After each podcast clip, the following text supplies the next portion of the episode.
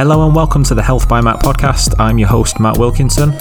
I'll be giving you my insights into all things health and fitness and a few opinions on random news as well along the way.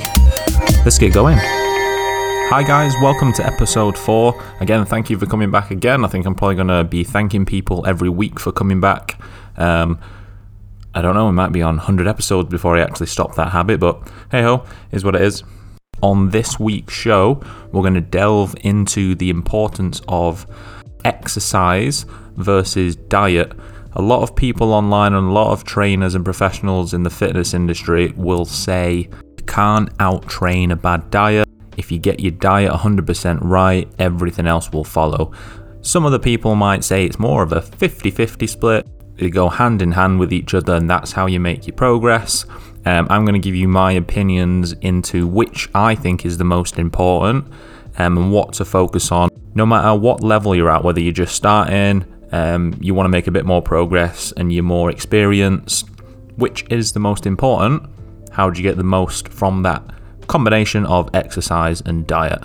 And then later on, I'll be delving into the fundamental exercises that you need to be doing. So, this is probably more important for people who only can get to the gym once or twice a week, especially at this time um, in the world where you might actually, once the gyms reopen, be able to go to the gym once or twice anyway, even if you were planning on going four or five times a week. What do you need? What can you leave? What can you leave on the fence for personal preference? Which exercises do you need to be doing? We'll get into that later on. However, I got a little bit of stick last week because I referred to, I referred to it as a box of Pringles. Now, it doesn't sound right because it doesn't look like a box, but it is made of cardboard. So, what do you call it? Tube? Do you call it a tube? That just sounds weird. Pass me the tube of Pringles. I'm not. I'm not into that one. Um, now it is made of cardboard, so box, cardboard, box of Pringles. I don't know. I don't know. And this isn't me just trying to bait you into leaving comments and like most people will do online. Oh, comment below what you think. No, I genuinely actually want to know what would you call it? Would you call it a box of Pringles? Would you call it a, a cylinder? A cylinder of Pringles? Pass me the cylinder of Pringles. What would you call it? I want to know. So that's enough faffing. Um, we'll get into the first question. The first question comes from Sarah. Again, it's a friend. Nobody random has sent a question in yet, and I think it's going to be a long time until we get to that point. But um, question from Sarah. Um, off we go. Do you need to increase the amount of exercise you do for weight loss, or does the level of exercise need to remain the same and nutrition be the focus? Another good question. So before we get into this one, I just want to back myself up a little bit and say there's not always one way to get to a destination. There's multiple ways you can do it. It's usually a combination of a, a wide variety of factors pulling in the same direction that will get you to where you want to be. You could focus a lot more on your diet and forget about the exercise and probably get to where you wanted to get to if you did if you did it right.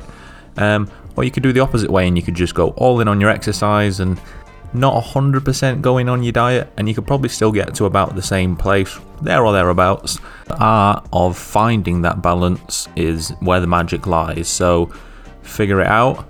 It's very individualized. For me, I like to lead with my training because that will help pull along my diet. I'm not very good at leading with my diet and letting the exercise follow it along. It has to be based around uh, my exercise and training because that's what I enjoy the most.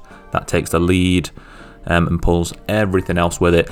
Now, if we look at more of the science to this and the the background, what you'll find is most people will burn around three to six hundred calories per workout. Yes, it does vary a little bit. I've had uh, sessions that are quite short and relatively easy, which have burned less than 300. And I've also had sessions which have probably burned about three times the maximum 600 and pushing for 2,000 calories. So it's hard to say. On an average, though, um, for most people, it's we'll say about 500 as a nice round figure. But as an example, if we're looking at you going to the gym three times a week, you might be burning 500 calories in each session. That's 1,500 calories a week with your exercise.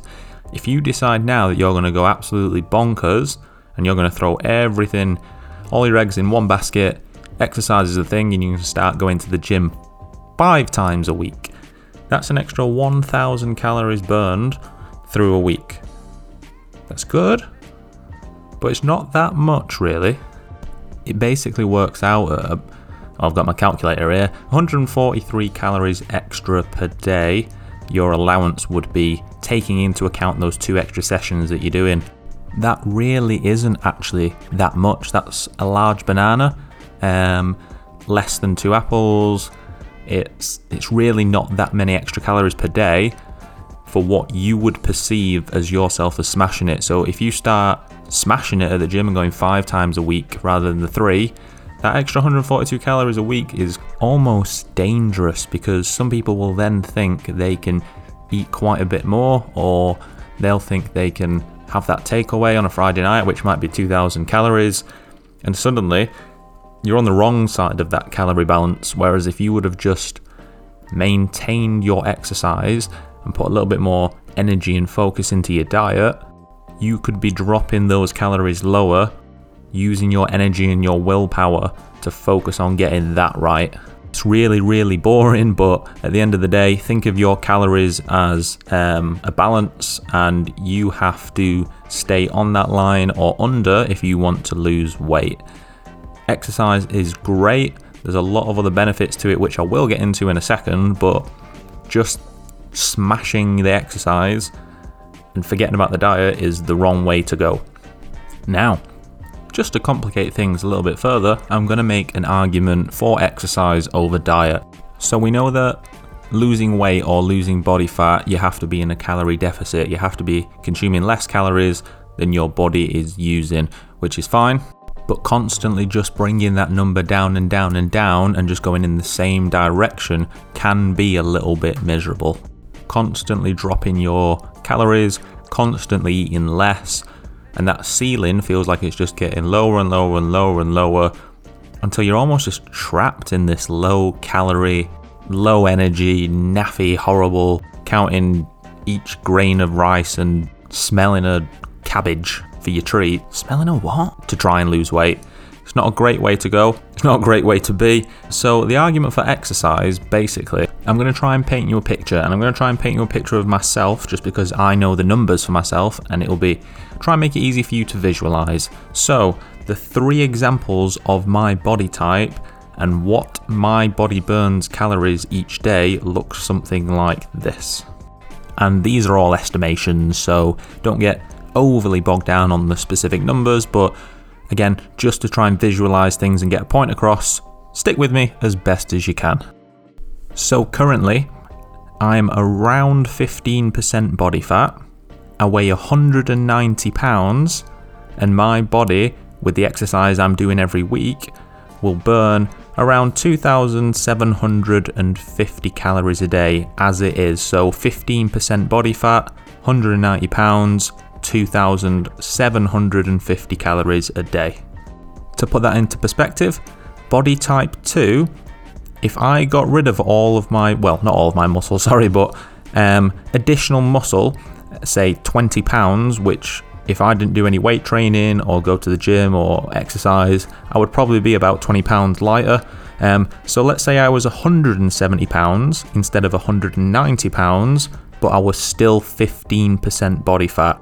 My daily calories then would be 2,500, so that's 250 calories less each day. Now, let's look at body type 3. This is actually the most interesting.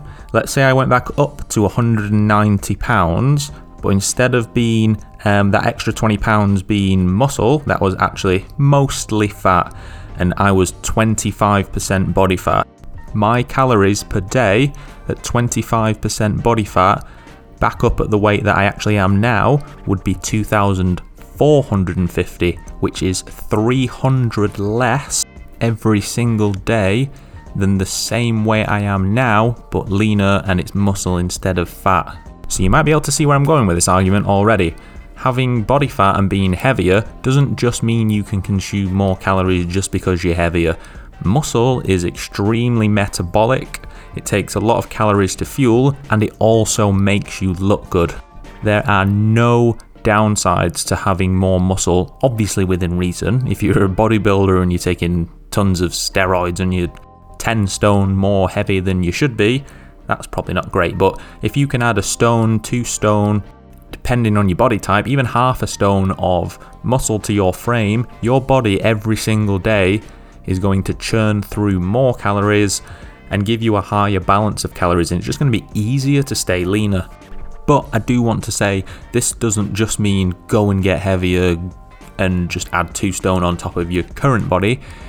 Drop your body fat as well. So, if nothing else, this is a great reason to get rid of your scales as well. I hate the scales. I'm not even going to start on it because I've got another question to get through. So hopefully that answers the question from Sarah. Uh, I really like talking about this topic, so I'll probably go into this again in a future episode in a bit more detail. But let's move on to the question from Rocky. He was on the very first episode. This is a really good question. Take it away, Rockster. In terms of doing a full body workout, what would you say the core exercises are? So by core exercises, I mean it might mean things like squats or deadlifts. Um, yeah, what would the would you say are the ones that you need to do to activate most of your body? Another good question. Um, so I'm going to pre-warn you with this one. If you've got your notepad out ready and you're ready to write down the list of exercises I'm about to say, I'm going to disappoint you because I'm not. I'm very, very skeptical of giving absolutes when it comes to health and fitness, and especially exercises and diet. Um, it's not an escape tactic to pretend that I know what I'm talking about, but I don't want to give you the answer. But there are no essential exercises, period. For the sake of this, I'm going to assume that the target is to build lean muscle, drop body fat, get all round stronger, fitter, and healthier. So, what exercises do this? You build muscle, you build strength when you can generate force through a muscle. How does that feel? Not emotionally. So, have you ever felt an exercise, or when you finished an exercise, you've actually felt that muscle get really tight and it actually burns directly in that muscle? That's exactly what you need to do, but you need to be able to do that throughout your whole body and keep it balanced. On the flip side of this, have you ever done an exercise for, say, bicep curls? And you might not have thought about it at the time, but if you think back now, and you think back to doing some bicep curls, at the end of the set, you didn't actually feel your biceps. You felt your shoulders, you felt your forearms, you felt your wrists, and you felt just generally tired, but you didn't feel the actual bicep itself. Feeling the effects of that exercise and feeling fatigued and tired. So, what do you need to do? Um, my advice on this one is to find the exercises which stimulate all the major muscle groups in your body. Don't just listen to Kev, our good old PT mate. He doesn't know what stimulates the right muscles for you. Uh, he might be able to figure it out if he works alongside you, but just because the guy he follows on YouTube says that you need to do back squats doesn't mean that back squats work for you and that they work your quads, glutes, hamstrings in the way that you need them to work in order for them to develop. Just as a little example, for me, I, I know I really, really like front squats. I like the actual exercise itself. I think it's a great exercise. However, when I do it, I don't really get the um, engagement in my leg muscles like I would like. I feel it more in my upper back, my posture muscles holding the weight, but I don't really feel it developing my legs properly as opposed to back squats.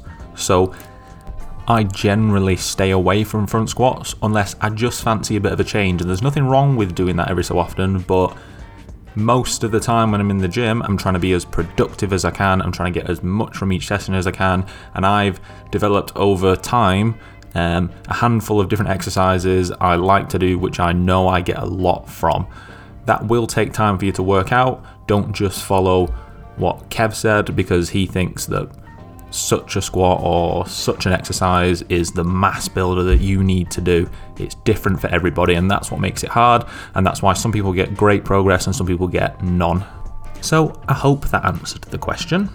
And in answering that question, that pretty much brings us to the end of the show. It's been a relatively short one, um, but we'll just go over a quick recap and I'll give you some bullet points that you can take away that you can implement straight away into your training and get making progress. So, neither diet or exercise is more important than the other. The other one needs the other one in order to be wholly effective, if that makes sense. I think I went a long way around of getting to that one. Diet and exercise are both important, basically. Adding muscle to your body is going to give you a higher balance every single day, whether you're training or at rest, of the, your baseline calories. So, adding that metabolic muscle tissue gives you a higher budget of calories you can consume each day and stay lean. There are no essential exercises. Everybody's different, and I mean that individually, that every body is different. They move in different ways muscles, um, joint structure is all different from person to person. A certain movement might not stimulate certain muscles the same from one person to the next. So you need to spend time or work with somebody who knows what they're doing in order to find the exercises that work for you in order to progress. And finally, if you know somebody that works at the head office for Pringles, get them to give me a shout. I think I'm due a sponsorship. As always, guys, send me your questions at Health by Matt on Instagram or email me at mattwilkinsonuk at gmail.com. Thanks for listening. See you next week.